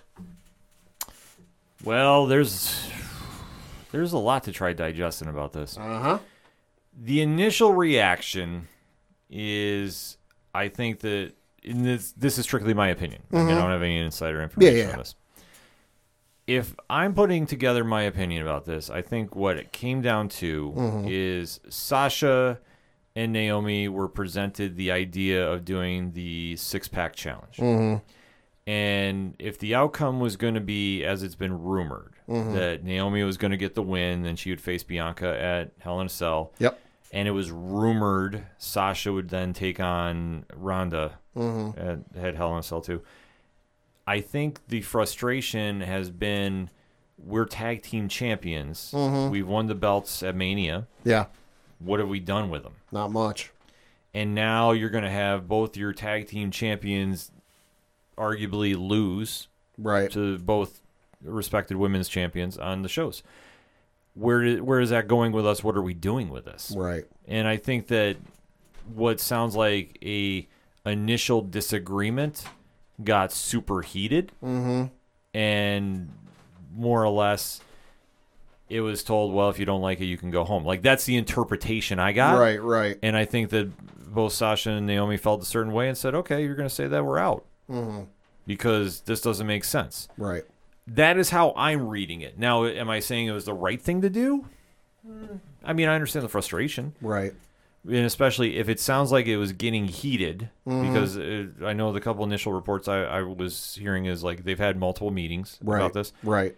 That I think it just finally got time to, you know, everything just boiled over, and that's why they left. Yeah, I, I think there's some credence to what you're saying because I read in a couple places that Naomi was supposed to win the six pack challenge last night and become the challenger for Bianca Belair Hell in a Cell.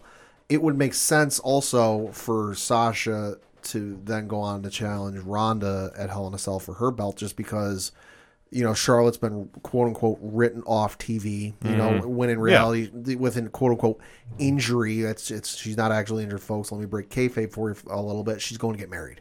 You know, reports are she's going to get she's going to get married with, with Andrade at the end of the month. She'll be back for SummerSlam. Yeah. So in the meantime, in between time, you need somebody to go in there and face Ronda and have a program with Ronda. Hi, Sasha's a former SmackDown Women's Champion. Makes perfect sense. Makes perfect sense. If it is true with some of the reports and some of the stuff I've read that you know they wanted, they being Sasha and Naomi wanted to have this program with Doudrop and Nikki Ash, and why isn't this happening? I understand it. You know, I understand wanting to do it because outside of them winning the belts at Mania, and I think they had that brief little thing with Carmella and Zelina after Mania for a couple of weeks. Not, mm-hmm. nothing real special and nothing real long. Obviously, nothing special. I can't really remember when it took place. They really haven't done anything with the women's tag team belts, although arguably you can say that for the entirety of the women's tag team belts. You know, so there's just a lot of hearsay and a lot of stuff going on, and I just don't know what's true and what's not. It's hard to make. Normally, I can like sit through this and kind of like pick it. up. All right, in my head, this is kind of making sense, and this is this is kind of where I think things are going, but this is not the case. Well, I think you hit the nail right on the head. Ever since they've unveiled the women's tag team titles, they have not really done proper justice, in my opinion, with them. No, They've been considered an afterthought.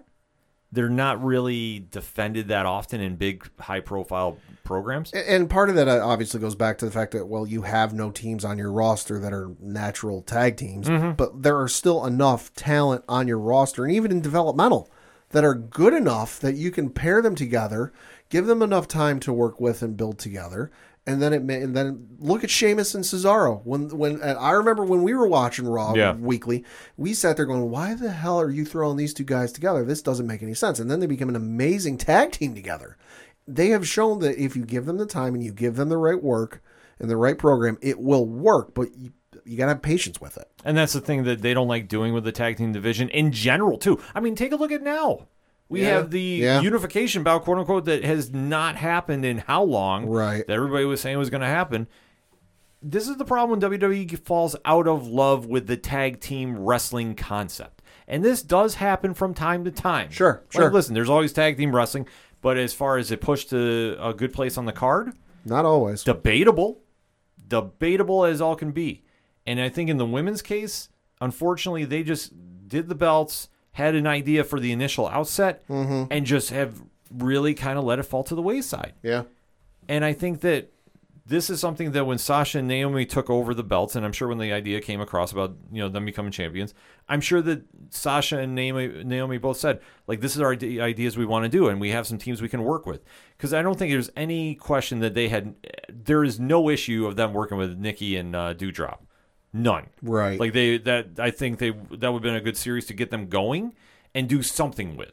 If you're gonna if you're gonna be champions, you gotta defend the belts on TV. Like otherwise, it's a forgotten title. I mean, how many times have we ripped other federations for doing this? Mm-hmm. Now it's time for WWE to take some heat about this. When you're not pushing this title, it's going to fall to the wayside. It's going to become an afterthought. Afterthought. And then if you have champions that are used to being in the main event status, i.e., Sasha Banks, and I'm sure Naomi is sitting there going like, "This is we should be doing more with the belt as well too. Why are we sitting here going to be Right.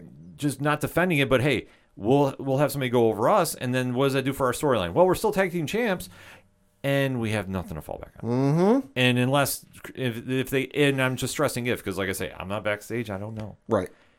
if then they're told, well, you know, we'll think of something. Yeah. I'm sure what happened is no, we've been champs now for how many weeks? We haven't done anything with them. We now have a program we can run. Let's do this. And I'm sure the powers that be said, no, that's not going to fit the narrative because of X, Y, and Z. Mm-hmm. And it's a situation, well, I'm sorry, whoever is booking the show has final say. You might not like it, but you sign a contract to work for them. Yeah. Yeah. So now you're in a weird situation. You walked out. WWE had to do an immediate press release, which, like I say, that's wild. But I think what they knew is the internet it, in this day and age, you have to give them something very quick to start quieting the Oh yeah. Oh yeah. So I understand that aspect of it. But now you're going to come to a situation of okay, was this a work to draw some attention to the title? I mean, it quite possibly could. be. I mean, it could get worked into that. I think if the cooler heads prevail, and I think they will, I think that that's how they're going to spin it to get back in. Oh yeah.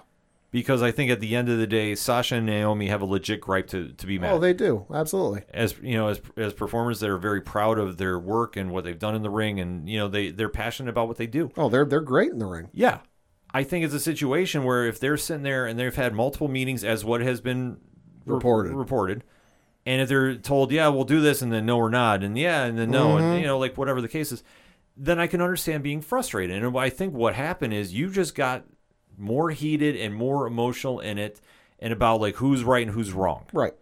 and you're not going to get anywhere when you're not willing to listen to the other side. Right. And I'm sure that if I have to make an assumption, I'm sure the powers that be said, We're booking the show. You signed a contract. You're doing what we're telling you to do because this is part of your job. Mm-hmm. Just go do it. Well, and probably the time to really vent and get frustrated and real pissed off was probably not day of show. oh, exactly. Like there's there like I understand your gripes and your frustrations, and if you really want to get heated and you really want to bring your frustrations up, I get it. But the day of a show, several hours, or even if if I'm reading some of this right, that like it was in the middle of the show, yeah. not the time to do it. Well, that's the Time whole, and place. That's the whole thing. We don't know the specifics of when they were told the match was getting redone, and then they were going back to the original plan instead of the one that they worked out of. If they, if all the reports are true, whatever you want to believe in, I think at the end of the day is they had an argument. It blew out of proportion because it got heated, and they said we're told that if you don't like it, go home. And I'm sure that they said fine, we'll go home. I'm positive that cooler heads are going to prevail. I don't think you're going to see any immediate releases. I, I strongly doubt it. No, well, and I know some people are on the line are already going, "Oh, Sasha's going to go to AEW." If you think WWE is about to let Sasha Banks go because of this, you are on some real special drugs. Yeah, You are you are out of your goddamned mind. and and I will also uh, double in on that rumor. No, Sasha or Naomi will not be the Joker facing Britt Baker in the Owen Hart tournament. I have had some inquiries asking about that. No, the I will already say that's a lock. That's not happening unless something weird happens within the next 24 hours. That there is an immediate release with no compete clause waived. Which Vince would have to be in a coma and and somebody else running the company for that to happen. Yeah, I'm, He's not going to let that happen. there's no chance in hell that's going to happen. Pun intended. I think what's really going to happen is they're going to meet up again, and cooler heads are going to prevail, and they'll come to an agreement of, of whatever the case is going to be. Yeah. I think you will see, maybe not at Hell in a Cell, but I think you'll see sooner than later Sasha and Naomi taking on Nikki and Doudrop Yeah. and they'll run a program there. Mm-hmm. I think that's ultimately what's going to happen. Or they're going to do something different with the titles and they're going to just pay Sasha and Naomi to stay home. I mean, Could we've, we've done it before. We've exactly we've seen this happen in the past. That I think that at the end of the day, I mean, they change their minds for whatever reasons. Yeah. But guess what? It's their company. Oh yeah. They were the- they were perfectly willing to let Neville Pac sit at home for how long? Exactly. A couple of years. them, the revival at one point, uh-huh. Ali. I mean. Yeah. let's face it, when you are contracted with them, it's their rules. You might not like it, Yeah. but they're the ones paying the bills. They're the ones paying you as an independent contractor, so to speak. Well, they're not they're not always total dicks. Uh, Candice LeRae's contract did expire, and they could have held on to it for oh, you were out for X number of months because of the pregnancy, and they chose not to do it. Yeah, I mean, not like I say, they're not completely saints, but you know what? They do have moments where Yeah. they, they are working with wrestlers in, in cases like this. But for this specific example, more news is coming out about it. Be careful where you're reading it to. And just wait to see how this all pans out. But if you're asking me my opinion, yeah, they had a heated argument, and I'm sure that Sasha was saying, Why are we doing this when we can do this? And Naomi was saying, I agree with her. And they had the idea of we should be defending the belts. We're going to be tag team champions. We're going to put some energy back into this division and do something with it. And if the powers that be didn't want to do that, that's their call. But at the end of the day, it's like, well, are you are you willing to walk home? And, and I'm sure they said, if you don't like Right. it, get out of here, or something to paraphrase. I'm sure Something they, like that, I'm sure they said, and, and you know what? And I know Sasha and Naomi probably said, you know what? Fine, we're gone. Here's your belts. Do whatever you want with them. We don't care. Either way, it's causing a lot of buzz on the internet today. So hit us up on that hashtag, hashtag ODPHpod. What is your theories of what is going on with Sasha and Naomi? You heard ours. We want to hear yours. Let's talk a little pro wrestling. Let's keep it positive. Let's not get toxic. And if you want more pro wrestling talk, you can obviously check out 607 TWS on Twitch and in podcast form, and also blogs count anywhere where we finally got photos, Pad. Hey. It's a minor miracle, but sometimes they do happen. AEW. So that said, that's on odphpodcast.com. Go check out the articles. Go check out. We talked a lot of independent pro wrestling this week, so definitely let's have that conversation, shall we? We're going to take a quick break. We'll be right back.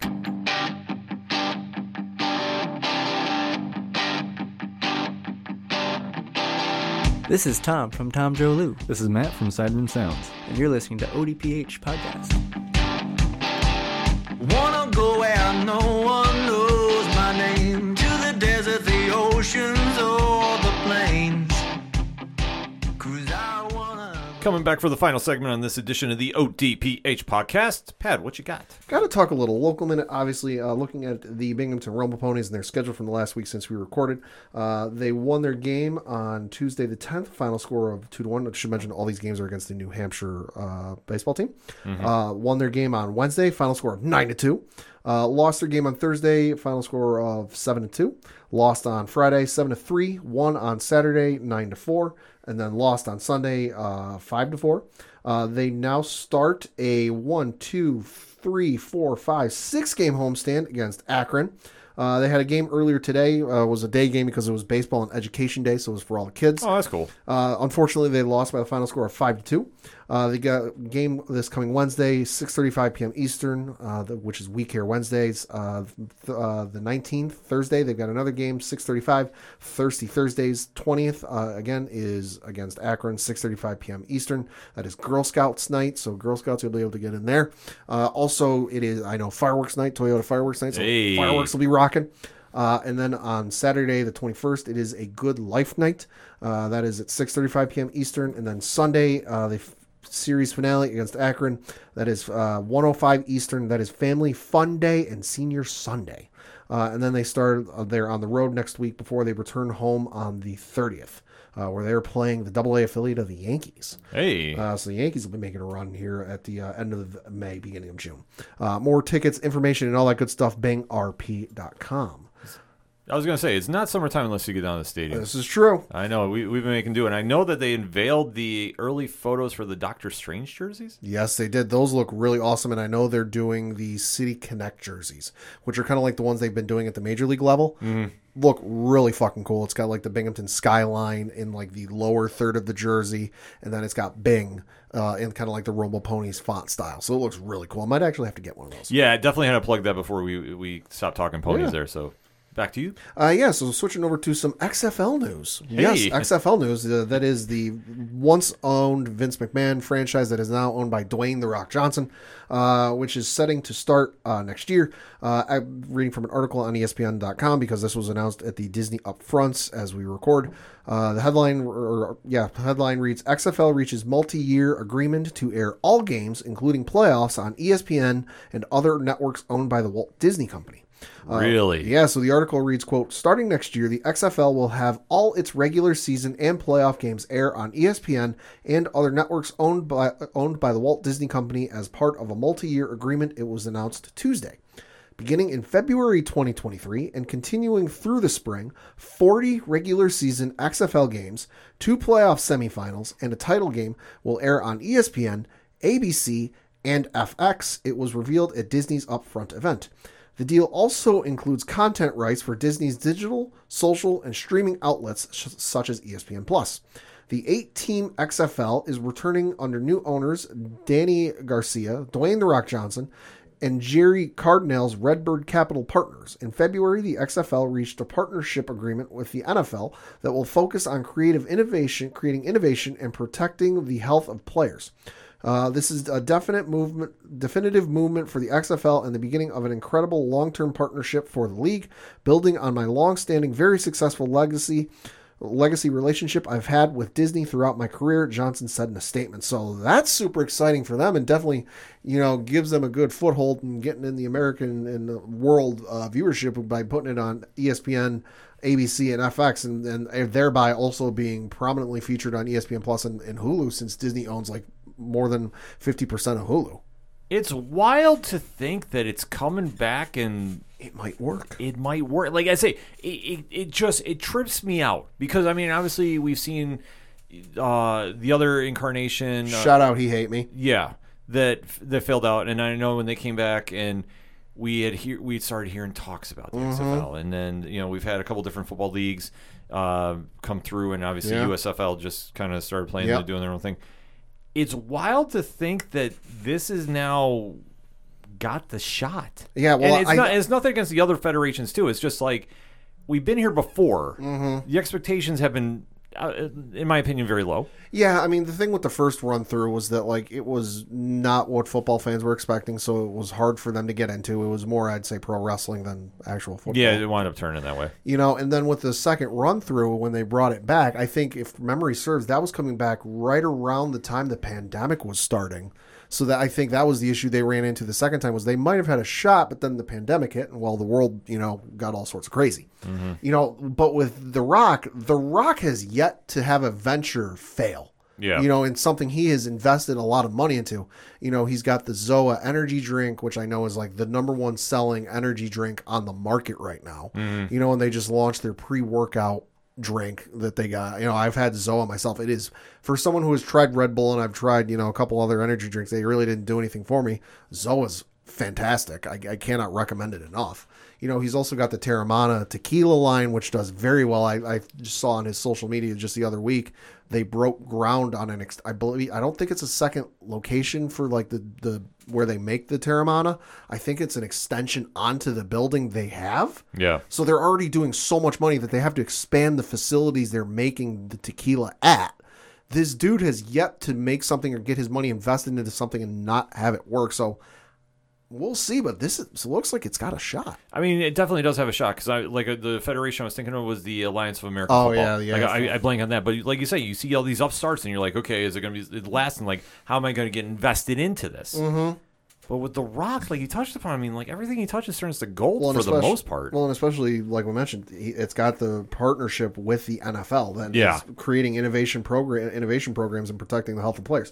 The NFL is going to be involved in this, so this might be a way for teams pick a team. I don't, I don't care who, but if they got a player who goes down and and they need to get a guy in there, hey, we got the XFL. Why don't we sign somebody from over there? See, this would be a perfect thing. I mean, I know that on at least right now they're not doing it for all the practice squad players. Yeah. like Yeah, develop a farm system and do that. Like as weird as that sounds, Right. For the NFL, right. I think you could do that. I mean, you kind of have something like that with baseball, where once the season gets over, you do have, I, I think it's called the Dominican League. Mm-hmm. You know, there are other leagues, and then there's the the Winter League, which takes place in either Southern California or Arizona, someplace warm. You know, where there are guys that like obviously the Mike Trouts and the Aaron Judges and the Shohei Otanis don't go, but you do have some guys that like they need to brush up on their skills, they need to sharpen some stuff. You know, you do see them go through there, so this could be that for the NFL. yeah, this could be something definitely big to watch moving forward. Yeah. But let's close out this show talking some hockey. Uh oh. Oh yes, Pad. See, I'll get we're- I'll give everybody else their shine because obviously Stanley Cup playoffs are going on. Yes. First round is a wrap. Second round is about to ready to take off. Colorado swept Nashville in the first round, four nothing. St. Louis defeated Minnesota four to 2 Definitely a uh, good series there. Calgary defeated Dallas in four in seven games. Okay. So keep track of this though. Yep. So that's our first seven game series. Flames, One. Flames and Stars. I'm, I'm counting fingers here. Edmonton defeated the Kings four to three, seven games. Two. Florida defeated the Capitals in, in six games. Okay. Tampa Bay uh, snuck one out against Toronto 4 3. Okay, that's three. And then Carolina took Boston to the limit and won their game seven. That's four. That's four. But the games, that all doesn't, doesn't matter because we have one series to talk about. Then went seven again. So five series in the first round. That might be unheard of. I don't know. I'm not a I'm not a statistician.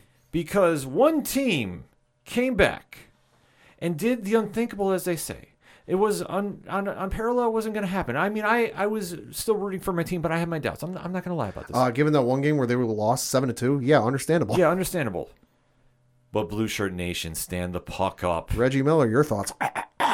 Oh my God. Quoting the article from NHL.com, New York is the 31st team in NHL history to come back down three to one and win a postseason series. Wow. And is the first team in playoff cup history to win three consecutive comeback wins in elimination games within the same series. Nuts. No Blue Shirt Nation when you see them. Let's go. Oh my dear Lord in heaven. This isn't without you sweating things in Game Seven because Dabo was there. Oh my God. Yeah, I know. I saw Dabbles roll up in the in the garden. I'm like, oh God. Oh boy. Dabble two minute offense. Shit. I got freaked out. But let's face it, the Penguins gave the Rangers all they could have, up Oh, yeah. 3 1. It was tough. And to be honest with you, this is such a gritty win Mm-hmm. for the Rangers, and especially for being such a young team. It's phenomenal to see. Not saying this just as a Rangers fan, but seeing them really grind it out against a team that, listen, I understand that Crosby was out and the injury Right. from from Trouba. Listen, I, I sighed. I, I thought it was it was a little suspect. I'm, I'm Sure. I, I will be honest about this. Sure. I thought it was. I thought Trouba, in my opinion, played very suspect this entire series. There was that high stick that came late Yeah. in Game Seven Yeah, yeah. causing some blood that was unnecessary. He's got to play better in this next round. But I thought you had players step up. I thought Lindgren played out of his damn mind, helping out. And like I said, you had a lot of guys doing the little things. Mm-hmm. Chido looked great too for the Rangers. Adam Fox played really solid. Lafreniere, mm-hmm. the first round pick, started showing that signs of he was the real deal after all. But then there was one guy that really jumped in. I mean, other, Chris Kreider did his thing too. I, I know I give Kreider a shot. Oh yeah. Mika Zibanejad, Hey, man, did he ever come in clutch when he that needed to? dude in face-offs in Game Seven was insane. Yeah, he like did- they kept throwing the stat up on. I think the game was on TBS. Mm-hmm. Uh, they kept throwing up the stat with like whoever was in in the for the face off and just the stats for Mika. He was winning almost every face off. he played It was out. insane. He played out his damn mind, like completely top to bottom. Played out his mind for this. That dude, uh, Mika in face offs was like Steph Curry in NBA 2K with like easy mode turned on. Yeah, I Could, mean, could not miss. Yeah, that was the one thing that he got in there and he just got so in a zone and really just put the pressure on. Mm-hmm. And when they needed to get the puck back, they got it from him. And let alone he was nailing shots than they needed to. Oh, yeah. And especially in game th- in game 7 because once the Pens went up, the Rangers answered right back. Andre Miller had a great goal, which Yeah. I mean, like listen, that was a momentum shifter that they needed. But for this playoff series, they definitely grinded out. And Igor Shesterkin, Shesty. in I believe in Igor. That's my hashtag. I will yell that loudly. This was just such a gritty, gritty performance for Yeah, the Rangers. Yeah, no, it was great for them. And I know some Pittsburgh fans are saying, well, we got uh, Crosby, we still didn't won. Listen, Crosby missed what, one full game and then like half of another game? You still blew a 3 1 lead. I'll tell you what happened. Listen, if- you really want it broken down, your Jarry didn't play. Yep. He was hurt for most of this. You relied on Louis Domingue, who, like, listen, if you listen to that first broadcast, they were anointing him the second coming. Yeah. So, like, let, let's put it out there. That's one reason why. And another one is when you had the Rangers on the ropes, you didn't close. Mm-hmm. You're a team that has Malkin, Letang, and a lot of veteran leadership. Jeff Carter on there, too. Yeah. You had guys on there that know how to close, and you didn't. That you really, I don't want to say put it in cruise control, but Right. let's face it, games five and six, yeah. Well, and also too, they had the one goalie go down because of cramps or injury, whatever. it Second one, yeah. You know, and and they had the kid step in that had played like maybe twenty minutes all season. I know they brought it up on the broadcast. that, Like they were praising the kid because he's like, oh, you know, he he didn't get the start in game one, but he had to come in because of the circumstances, and he played every game since. Like he did perform well considering the circumstances of like he played like maybe twenty minutes all season, if that mm-hmm. you know, and then stepped up. But like, still, you asked a lot of a kid who didn't necessarily have a lot of game time experience to get thrown into the playoffs. No, you didn't. But this is also why you run deep in your in your team. Like this is why they had the three goalies there. Like this is one of those situations like you have to go with the hot hand you had, and you know what? Domingue was winning games until very end. So you have to kind of look at this. I just think that they relied too much on their stars, in mm-hmm. my opinion. I think that they the Penguins really felt themselves, and when you do that, you rely on your stars to close too much. I think they did that here. And I think that's what came back to bite them in the ass. Because the one thing the Rangers did is they grinded out. Like, it was a weird flip. Yeah. I'm going to tell you right now, game four to game five was a weird flip because Pittsburgh had been grinding out the Rangers. They had been winning the forecheck. They've been pushing, putting pressure on them, and the Rangers looked lost at times, mm-hmm. completely lost. Especially game four. Game four was atrocious. Five to two. Like I'm sorry, that's a that's a joke. Shesterkin was completely out of his element there. Yep. And I was like, you know, let's see what the kid's got. He bounced back, and it was a gutty win in game five. Yes. Game six, even more so gutsy. But game seven, in overtime, where, listen, momentum had shifted, especially with that nonsense call.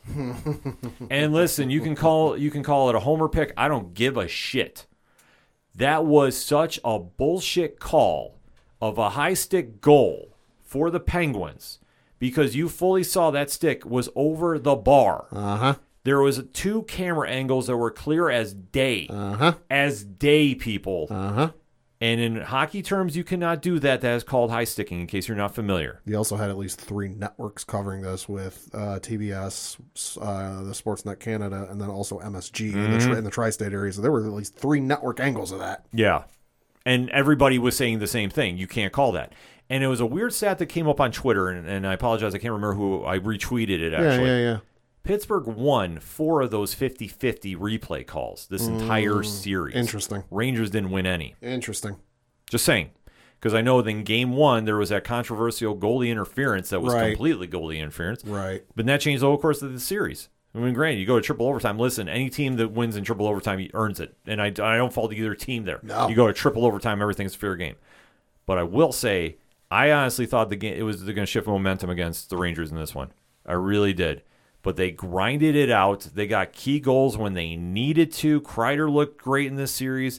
Uh, at the end, Mika did Mika things. He's the MVP of this first round series. Yeah. And dare I say, the breadman, Panarin, Uh huh. came through clutch with the goal that is now the iconic photo Yep. of Rangers hockey right now, Probably getting put up in a mural in the garden. Is it should. Because Artemine, he did his damn thing. And this was, as, Yeah. and honestly, when he shot that thing, I didn't think it had any chance. I thought it was at such a bad angle, it was never going to go in. But damn it, I was never more happy to be wrong. I lost my voice for a day. I have no shame in that. I will scream it. Mm-hmm. The Penguins got a lot of questions going this offseason. I know they got some contracts up. And you also have to look at the leadership on that team because you guys are the superstars. Your team looked to you to close and you didn't. That's what it boils down to. When you're up that big, you have to close. And it's shocking as a I'm trying to be unbiased here as much as I can. So give me give me some credit on this. Sure. The Penguins have enough talent. They know how to close, and yet they couldn't find a way to do it. That blows my mind. Mm-hmm. And I'm sorry. Like, I think that's where the fault goes. When you're up 3 1, you thought the series was a wrap, and you didn't close. And the minute you let that go to game seven, all bets were off. You got what came to you, Pittsburgh. Sorry. I know it's not the popular thing to say, but listen, the Rangers punched you in the mouth, and you let them off the hook, and they kept staying around for the fight. Nobody to blame but yourself about that. You guys are professionals. You guys have the team to do it. Malkin can close by himself. Oh yeah. I don't want to hear this Crosby nonsense. I granted, I think it was bullshit. He got taken out, but because you know, I, I blame Trouba. Like, I'm sorry. I'm I'm saying it was a bad hit, but either way, you guys should have closed out and you didn't. So no sympathy for you. Let me know how the offseason goes, because now, unfortunately, the Rangers have a very very tough task ahead of them Yeah. with the Carolina Hurricanes. I am going to say this. A lot of the analysts right now have picked against the Rangers. Mm. And they're saying Hurricanes in six. Yeah. Keep receipts. I keep receipts as well, Pat. Because I think this is going to be another seven games. Probably. And I'm, I'm giving Carolina all the credit in the world, too. They are probably the worst matchup for the Rangers because their defense is hard hitting and nasty. Mm-hmm. they're going to definitely be putting a lot of pressure on Igor and company. And this is a situation that can the Rangers keep this momentum going? I think they can. Am I saying they're going to be sweeping or anything like this? No, by no stretch of the imagination. They're not going to do that. But I think for this team to win, The Rangers have to win those forecheck battles. You're going to need more consistency out of Panarin and Lafreniere. Mm-hmm. It can't all rely on Mika and Chris Kreider. You're going to need to get somebody else to kind of get that pressure off because I'm going to tell you right now, Carolina is going to go in there to punch you in the mouth, and they're probably going to do a lot of that. And if the Rangers can bounce back from that, I like their odds. Granted, they're going to be facing the winner of Florida, Yay. which how crazy is that between uh, Tampa Bay and, and Florida? Yeah. But this is hockey, and this is the best time of year to watch. And I cannot stress enough: if you haven't started watching the NHL playoffs, you need to start watching.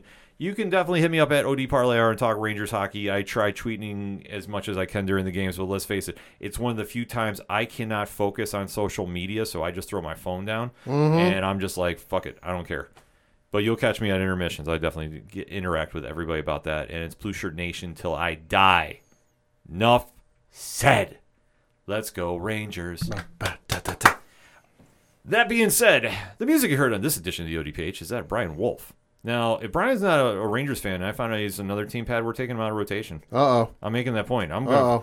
I know Jimmy Gazik is a Rangers fan, so we'll play Floodlands to close out the rest of the playoff series. I don't care. I'm growing my playoff beard for a reason, folks. That's how dedicated I am for this shit. But Pat, if I want to find out about Brian, where do I go? ODPHpodcast.com. Right on. You swing on over to the music section. You check out everything going on Floodlands because you know what? I know they're Rangers fans. Tom Jolu. I'm not sure if he's a Rangers fan, but I'm going to go find out. I know that uh, Tom Dowd is, and he's the guitarist from Floodlands. So you know what? I think we are going to close with some Floodlands tonight. Damn it, we're going to keep this Rangers on the sports program till further notice. But you can also check out everything going on with Shout, everything going on with Yard Party, Second Suitor, who's out playing gigs right now. It's a beautiful time to be supporting those guys. They're doing some big things for the summer, so definitely make sure to check that out. Also, while you're at the website, check out Parlay Points. New blogs count anywhere out this week. So we're talking Glory Pro Wrestling. Free card on YouTube Sunday Pad. Nice. So definitely, I gotta send you the link for that. You gotta get in the Glory Pro. You would like Glory Pro. It's Okay. no deathmatch wrestling. They just do a lot of really cool stuff. Davey Richards versus Eddie Kingston Oh. this week. So Okay. Definitely worth checking out. Uh, also talking some GCW, talking some Excite Wrestling, uh, who made some uh, announcements. So excitewrestling.com or just follow them on Facebook. That's where Moose updates everything first. Not gonna lie. Yes. We're cutting it straight from the hip here. Um, well, that all comes from Parlay Points. You go check out the blogs. Check out the comic book blogs too. If you got something, got a big one dropping Wednesday. Huge, huge. Um, also, while you're at the website, check out the classified section, which has friends of the show, organizational links supporting Black Lives Matter, all the amazing pod groups we're in. So shout out to the Apocalypse, shout out to the Inner Circle, shout out to Brian Wayne, Cheers to Comics, and shout out to 8122 Productions and our guys over there at Three Fat Nerds. Horror Zone 607 came back strong this week. Strong. And they got a lot of stuff going on too, especially some new shows rolling out. I'm hearing about Pad. Hmm. So if you want to find out what's going on with them, 8122productions.com. Also, check out the directory because, Pad, how many providers are we on now? Uh, oh, 22,304. Yeah, that sounds about right. I lose track every now and then. That's why I ask Pat every show because he keeps track of this. So if we're not on your favorite podcast provider, you just go right to the directory and we can. You'll find us on Apple Podcasts. You'll find us on Goodpods. You find us on iHeartRadio, Spotify, Stitcher. If we're not on your favorite provider, let us know. and We'll try making sure we put that link up there. We try making it that easy for you to hear the ODPH each and every week. Also, TeePublic Store links are up there as well. And probably the biggest thing we can say about this week live stream for the cure it's right on the homepage and we go live this thursday twitch.tv slash live stream f-o-r the cure so no numbers involved here it is a streamathon for three days involving some of the greatest content creators on the planet, raising money for the Cancer Research Institute to create a future quote unquote hashtag immune to cancer. So this is an event we're very proud to be a part of. Rich and I will be on Friday night to close out 11 p.m. doing wrestling trivia pad. Hmm. So Rich has got some questions lined up, got some giveaways we're going to be doing. So if you heard 607 TWS, you know the tier deal, and we'll see if we can put out some tweets explaining it. Also, if you're doing some donations, very simply hit us up with those donations and a screenshot, and you'll be entered into the contest. We also need contact information as well. So DM those at Three Fat Nerds Pod and at OD Parlay Hour if you're donating. Show us what you did for the live stream for the cure. You'll be entered in that as well. So all that and so much more cannot stress enough. ODPHpodcast.com. That's all I got for this week. So for the one and only Padawan J, Fuck the Astros. I'm your host Ken M. Fuck the Penguins. And uh, nah, Brooklyn, we've already done enough damage to you this episode. We'll let you off. The- no, I'm kidding.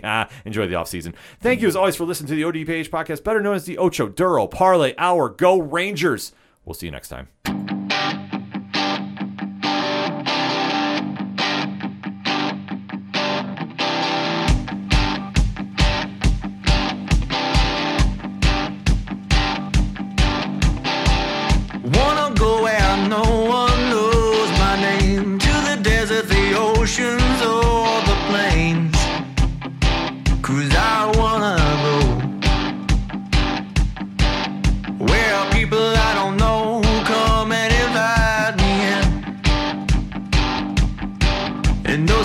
people that were strangers now call me their friends.